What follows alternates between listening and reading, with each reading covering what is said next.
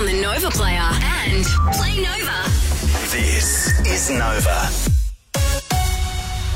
Five minutes past seven. Good morning. It's Ann Chandison. A low pressure system off the Solomon Islands could form into a cyclone, which is a chance of lashing North Queensland coastline with winds of up to 220 k's an hour.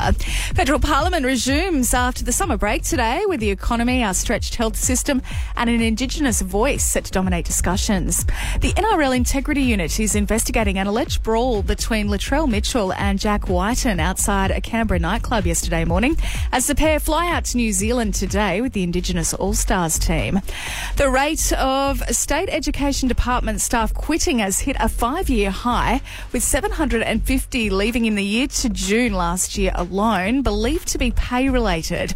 And Sasha Walpole has admitted to being Prince Harry's first, but said that she never would have mentioned their moment in July 2001 if he hadn't discussed it in his book Spare. Six minutes past seven right now, Mitch. What's happening in sport? Josh Hazlewood has been ruled out of the first test against India as our Aussie cricketers continue preparations ahead of Thursday's day one. Hazlewood suffering suffering an Achilles injury. His absence could see Scotty Boland make an overseas test debut.